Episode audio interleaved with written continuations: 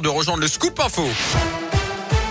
Et le journal, c'est avec vous, Colin Cotte. Bonjour Colin. Bonjour Yannick, bonjour à tous. Et à la une aujourd'hui, 19 000 classes d'écoles, collèges et lycées fermées en France à cause du Covid. Chiffre dévoilé par le ministère de l'Éducation nationale ce matin. Dans l'académie de Clermont, elles sont 337 à être fermées, soit un peu moins de 4% du total. Le protocole sanitaire dans les écoles pourrait d'ailleurs être revu début mars, après les vacances de février, donc a indiqué hier soir le Premier ministre Jean Castex. Le chef du gouvernement a dévoilé le calendrier allègement des mesures sanitaires, une intervention suivie par plus de 8 millions de Français. À retenir la fin du port du masque en extérieur, la fin des jauges et du télétravail obligatoire, ça sera à partir du 2 février, mais aussi la réouverture des discothèques et la reprise des concerts debout à partir du 16 février. Le pass vaccinal lui entrera en vigueur dès lundi prochain sous réserve du feu vert du Conseil constitutionnel aujourd'hui. À noter enfin l'ouverture de la dose de rappel la semaine prochaine aux jeunes de 12 à 17 ans sans aucune obligation. Dans l'actu également, sa balle avait traversé l'abdomen d'un autre chasseur dans les Combrailles en 2020. La victime s'en était sortie miraculeusement avec 30 jours d'ITT. Un puits d'au a été condamné à 500 euros d'amende et un retrait définitif de son permis de chasse. Son arme a également été euh, confisquée.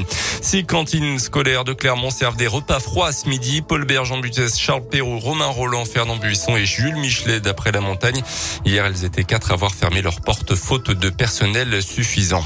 Une soirée entre amis qui tourne mal, c'est le thème d'un court métrage réalisé par une étudiante clermontoise euh, baptisé Se le dire enfin. Le film veut alerter sur les violences sexistes et sexuelles à travers l'histoire d'un groupe de jeunes. Au cours d'une soirée bien arrosée, l'une des filles va être agressée sexuellement par l'un des membres du groupe. L'agression en elle-même n'est pas filmée, mais elle ne fait aucun doute.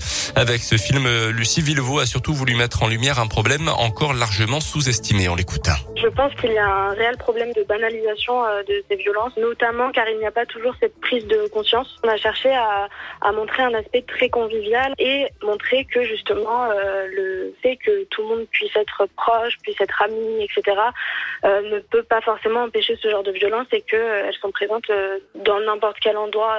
Peu importe la violence, les séquelles par la suite sont euh, très importantes. Le but c'était d'apporter encore une nouvelle chose, notamment à Clermont-Ferrand, pour, euh, pour libérer la parole et pour euh, aussi légitimer les, émotions des victimes et donc sensibiliser au maximum à cette violence.